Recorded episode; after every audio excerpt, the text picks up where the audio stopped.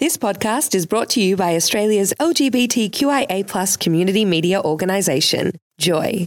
Keep Joy on air by becoming a member, a subscriber, or donate. Head to joy.org.au. Joy, a diverse sound for a diverse community. This is Paul on Saturday Magazine, Saturday, the 6th of December.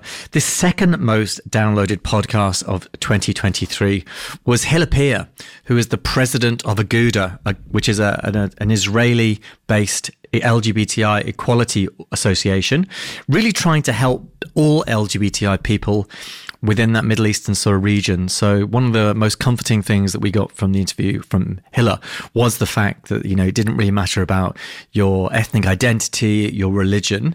It just mattered that you were part of the LGBTI community and you needed some support. So um, we were a bit nervous about this interview, I have to say, before we actually concluded it, because we know there's a lot of division in that area. But as Macca would always say, we're on the side of humanity. And I think what Hila Peer and Aguda were doing was very much in that vein. Take a listen.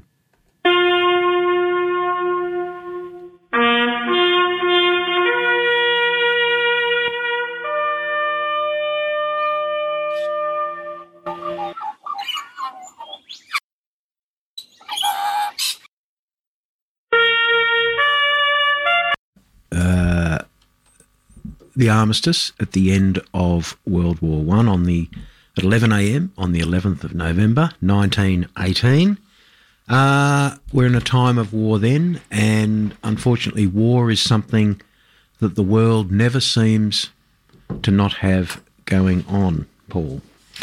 Sadly, yes, Macca. But let's move on. This is Saturday Magazine. You're on Joy. And Macca, we have our next guest on the line. We do. And uh, our next guest is uh, Hila Peer. Hila is the president of Aguda in Israel, and that is an LGBTQIA plus advocacy and human rights organisation.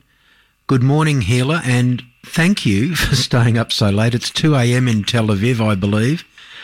Can I ask? Mm, hi, yes, it is 2 a.m. So thank you for staying up. Uh, can I ask how, how you are personally? Are you safe at the moment? Uh, uh, hopefully I am, yes. Yeah. I'm in my apartment in Tel Aviv. I don't have a bomb shelter, so just a heads up, if there'll be a siren while we speak, I'm going to have to run down to the bomb shelter at the time. Right. And that's, you know, something that, um, you know, people, uh, you know, in, in Israel, in, uh, you know, in Gaza, in the West Bank, have to live with. Um, we can't yeah. imagine what that what that is like. Um, you know, to think, you know, when you hear that siren, oh dear, you know, like I've actually got to get shelter. Um, so we're thinking of you with that. So we hope, uh, you know, that doesn't happen. I'd like to ask Hila, first off, about your organisation, which was formed in 1975. How is it funded? Well, the Aguda is funded almost 80% from private donors and foundations, and roughly 20% from government donations and okay. cooperations that we do. That's great. The the 80-20 rule. we, we like that. so can I ask, uh, Hila, how many volunteers and staff uh, do you have uh, in the organisation? Oh, actually, we've been in a massive growth spurt in the last five years, the Aguda has grown from 10 employees to 45 that we have today. Wow. And from about 100 volunteers to more than 400 that we hold in different projects today. And just to point out, the Aguda is only one of the LGBTQI plus organizations in Israel. We have over 20 organizations. That's uh, wow. That's that's a huge, you know, huge volunteer pool and a huge number of of paid staff. Congratulations on that. And can I ask, uh, uh, Hila, where are they? Are they based? Are they uh, in in Israel, obviously, but where else are they? Are, are they or have they been based in Gaza and the West Bank as well? Well, they're not really options for cooperations with the Gaza population because of Hamas ruling over the territory. But we have a lot of programs that we operate in order to protect people who are running from the West Bank or uh, LGBTQIA people who are from the Arab society. There's a very big difference between the Jewish, Christian, or other religions in Israel when it comes to LGBTQI treatment and social acceptance, and between the Arab society. Mostly, the Arab society is very not accepting of LGBTQI. Um, it's very, very challenging. We actually opened a new department three years ago before because we saw a massive increase of refugees running into Israel from the West Bank, and we had to find a way to help them. So, Hila, it's Paul here. Good morning again. Thanks for joining us. So, um, what you're describing is quite an unusual organisation. So, just to clarify, you work with and advocate for LGBTI people of multi faiths, um, multi religions, multi communities um, across all the different communities within your sort of region. It, true. I mean, we don't. Uh, part of our values, I think, as the gay community, is to not discriminate. Uh, I posted a video a few days ago saying we know what it is to be a discriminated minority, and we do. And as part of such minority, we cannot afford to discriminate against others. So yes, we serve every faith and religion that needs help. And can I ask Hila, um, which is which is great to hear, Hila. Yeah, thank you. And uh, you know, it's it's quite liberating to hear those words. I know that um, we take some of those things for granted as being LGBTI people in some of the Western um, countries, but you know, we recognise that you know the world is not safe for um, the queer community, and certainly to have an organisation like yours moving across those boundaries um, is is quite something special. Thank I, you. I do take it for granted, but it is it's it's it's easy to be appreciated. Thank you. Can I ask? I want to uh, come back to some of that, but I wanted to, uh, if, if, I can, Hila, to tell us about yourself and your journey. Um, you know, to become the president of the organisation. I'm interested, you know, a little bit about yourself, uh, what you what you'd like to share with us, and and your journey to where you are now. Well, I'm I'm trying to think of what's relevant in terms of my. you know, I have 38 years of history. Well, I don't really remember the first three or four years, but um, I guess it was mostly pacifiers and bottles. But um, but I think uh, I think the change happened when my ex-wife was pregnant with our twin daughters, and the year she gave birth was 2018 and that year, that summer, we had the biggest wave of protests for equality in Israel that started because of the discrimination in adoption.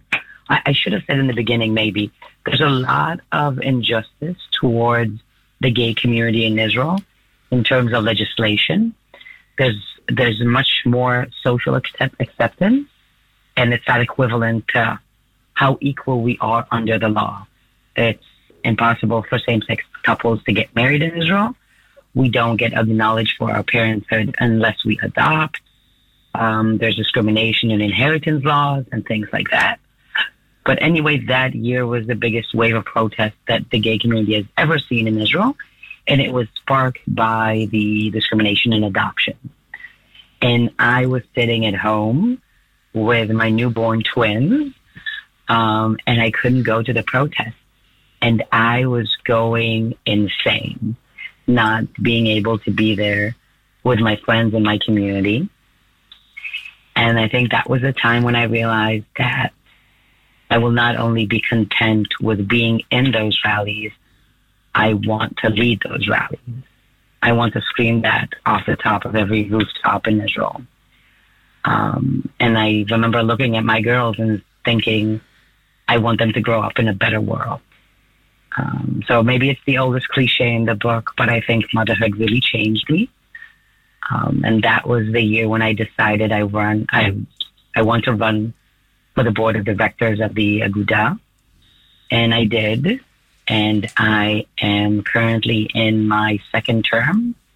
It means this is my fourth year of being the chairwoman of the Aguda, and it's been one hell of a ride. so Hila, in terms of so same uh, adoption by a same-sex couple is now legal in Israel. Is that correct?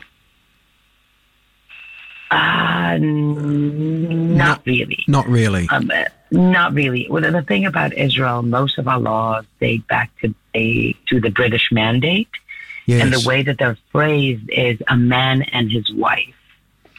Right. And even sur- even surrogacy wasn't legal in Israel for same-sex couples until a year and a half ago. Wow. and we were able to change that even not by legislation by the way 99% of the progress that the gay community has made in israel towards equality has come through the supreme court So, Um, the that, first ever legislation that we've i'm sorry Yeah. no, no, no. Please, please go ahead.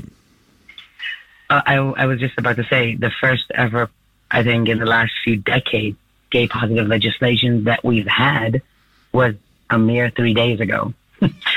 um, in this war in this horrible situation, we were we were able to change legislation to include same-sex uh, partners who are a partner who are a partner of a soldier who fell during combat to be acknowledged as a widower. Wow. Um, yeah. I want to go back to the, you know, you mentioned the Supreme Court there, and your organisation has demonstrated against the current government's proposed changes to the role of the Supreme Court to lessen the oversight the Supreme Court has. Um, I'm sure that made you pretty popular with the government, uh, but it's it's an important it's important that you know your organisation and our community, along with, with other communities in Israel, is is wanting to you know saying to the government, look, the Supreme Court has these powers for a reason, and the government is trying to change it. Can I ask why does Prime Minister Netanyahu why does he want to change that power that the Supreme Court has? I will give you a million dollars if you can tell me the Okay. true answer to that. I've got I- I've got some ideas as to why he does, but well, I do as well. Um, but I feel like the true answer is only with him, and we can only theorize why. Bottom line is, last November, we held a staff meeting in the Aguda after the Minister of Justice presented his judicial overhaul composed of 150 different bills. And we realized that all those bills put together would change the face of democracy in Israel forever. And it ha- it will give the people in office the ability to basically stomp on, stomp on human rights and minorities. And that was something that we could not accept. So yes, we were very much involved in the last 11 months in the protests against the government. It was very consuming. So basically we're moving from four or five days a week of protesting and straight into a full out war. I was going to. There's a lot we need to un- un- unpack here, but uh, so that was November last year. In December, uh, your Prime Minister Benjamin Netanyahu said, "My government won't harm the LGBT community or the rights of any Israeli citizen."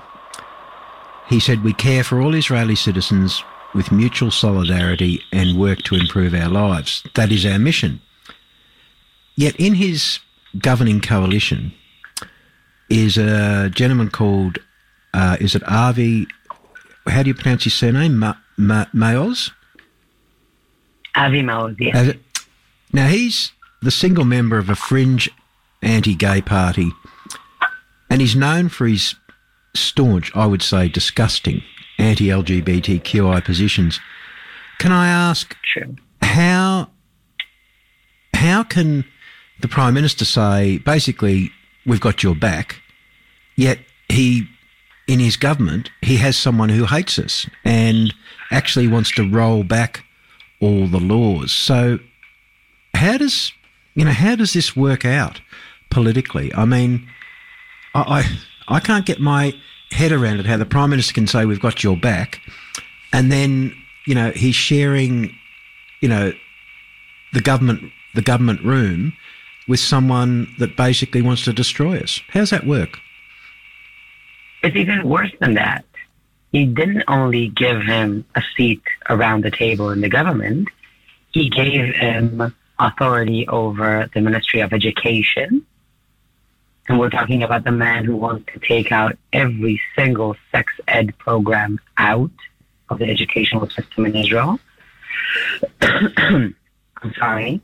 And not only Avi Maoz, there are other people in the government. We have Bezalel Smotrich, who is the Minister of Economy, who used to be one of the front leaders of the protests against the Pride Parade in Israel yes. for years.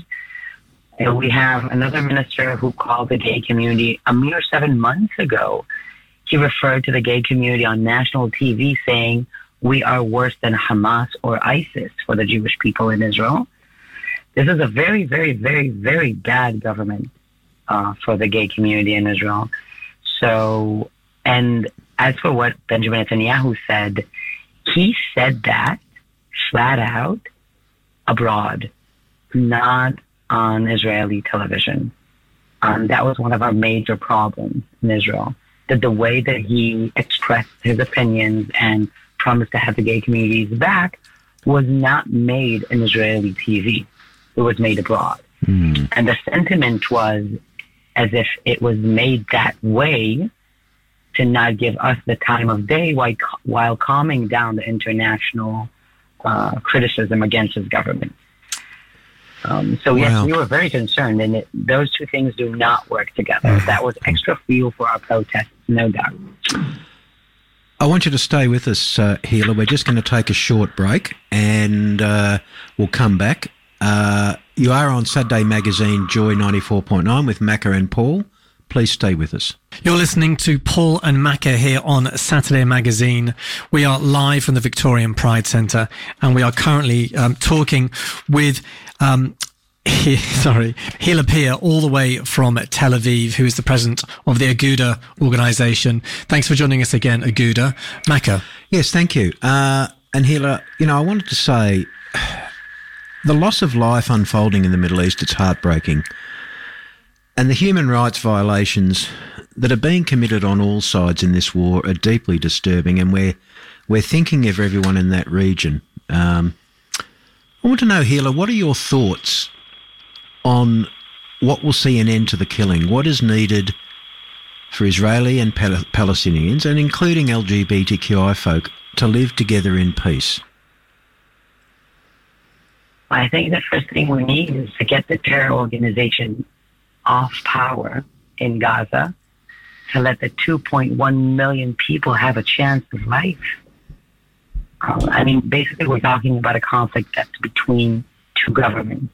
But underneath the government or the governance, it's more precise to say, there are simply people who want to live their lives. And while Israelis, and most of it, you know, we always talk about right and left wing in Israel. Did you know that most, I would say 95% of the people living in the settlements around the Gaza Strip, the people who were slaughtered on Saturday of October 7th, are left wing. They're peaceful people. They are the people who volunteer driving kids and elderly from the Gaza Strip into hospitals in Israel when they're giving special authorizations for medical treatment it's simply insane the way that this unfolded. Um, but I think that this is a serious wake up call. I think that there's no way to get to peace, not for me as a simpleton, a person who just wants to live their life with peace and joy and happiness, or for the vast majority that I believe that those are the innocent Palestinian people who want to simply live their lives while they are being governed by a terrorist organization that does not want peace or a thriving society. Hamas declares that their effort is to destroy Israel, period. When people are chanting the Hamas chant from the river to the sea, well, hi, we have a problem with that chant. I'm right in the middle of that between the river and the sea. Uh, and their aim is to assassinate me on the way to that goal. Um, So we need a path for peace. A path means a government that wants to thrive, that want a society that's able to live. And I ache as a mother every day for my kids and for the kids in Gaza. I can't imagine the situation that they're in. It's simply horrible.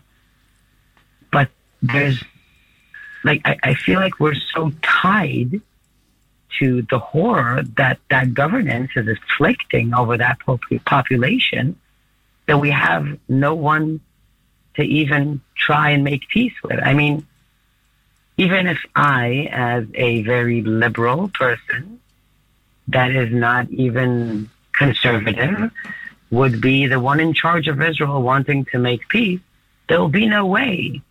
We need two parties. Do you understand what I mean? Yeah, yeah, totally. Two sides aiming. We need two sides aiming to just be for Israel to be able to step back.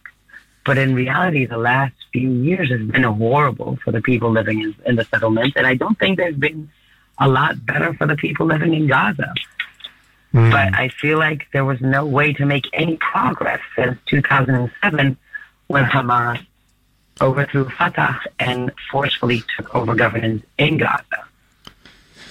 So Hila, um, and the, the yeah, I'm sorry. So, so there are currently like 90 Palestinian LGBTI folk um, with asylum in Israel, and I just want to point out here that you know the Queers for Hamas or Queers for Palestine, which seems to join the LGBTI advocacy with Palestinian liberation. Yeah, the reality is that being an LGBTI person um, let alone demonstrating for, the, for their rights in Gaza, you risk um, execution by Hamas. Um, what are your what are your thoughts on, on such advocacy there and the demonstrations? I feel like the gay community, the queers for Palestine, are being gaslighted here by Hamas and are being misled. And I am all for freeing Gaza. But what does that even mean? Does freeing Gaza mean from the river to the sea? That's a different genocide, just over a different over a different nation. That doesn't make any sense. But if freeing Gaza means, and if we're talking about the LGBTQI values and morals, freeing Gaza means freeing Gaza from a governance that is Sharia law obligating and will assassinate any person with a sexual orientation or gender fluid. So maybe the first step should be to free Gaza from that governance. And with that aspect in mind, it just baffles me. It seems to me as if every LGBTQI plus person on the planet should be against terror organizations. And that should be the first step here. So and I know the sentiment that queer people around the world are feeling when they see the images coming out. That's the worst gaslighting that could ever be by Hamas. They're using the population. So right now, this is like we're stuck between the rock and the hard place trying to make progress. And to give, if I would, I speak to gay people in Gaza over face over Facebook with their fake accounts. They reach out to me. And there's one guy that I've been talking to for the last four or five years. And he wants to come into Israel and he can't. And he's very deep in the closet. And he hates Hamas to the bone because he has no future there. No way. He'll be outed. He'll be executed. Do you know how many people have been murdered in Israel? Who have run away from the west from the West Bank a year and some ago. A guy that the Aguda has been escorting for the better part of the last two years, who's been hiding in Israel because he was giving death threats by his family. Ten days before he was supposed to get on the mm-hmm. plane because he got his resettlement to Canada, was kidnapped by his cousin back to the West Bank and murdered. A few months ago, an 18 year old girl from the north of Israel, from the Arab Society, was killed. She was assassinated in a hit ordered by her brother. It was three years ago that a 16 year old child who ran away from the Bedouin society in the south of Israel and was hiding in an LGBTQI shelter in Tel Aviv was tracked down by his cousin and stabbed outside of the shelter. So if we're talking about liberation for the people of Gaza, we're talking about firstly liberating them from the chains of the Hamas governance that is depressing them and threatening their lives.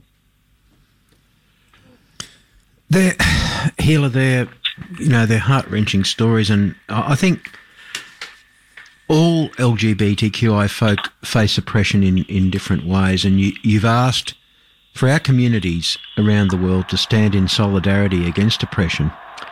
Can I ask, what does true solidarity look like for people who face oppression? Because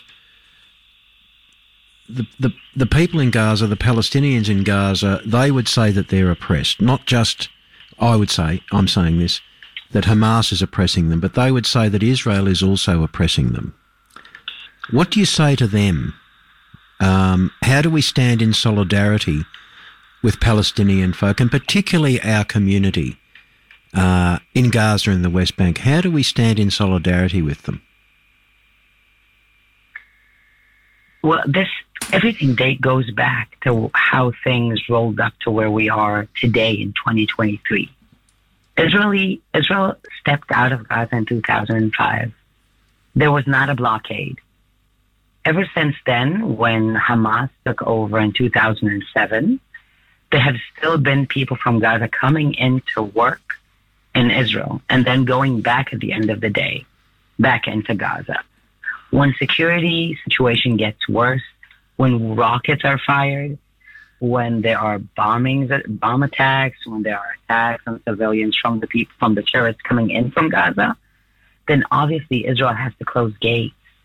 I mean, security wise, this is a very, very, very big challenge.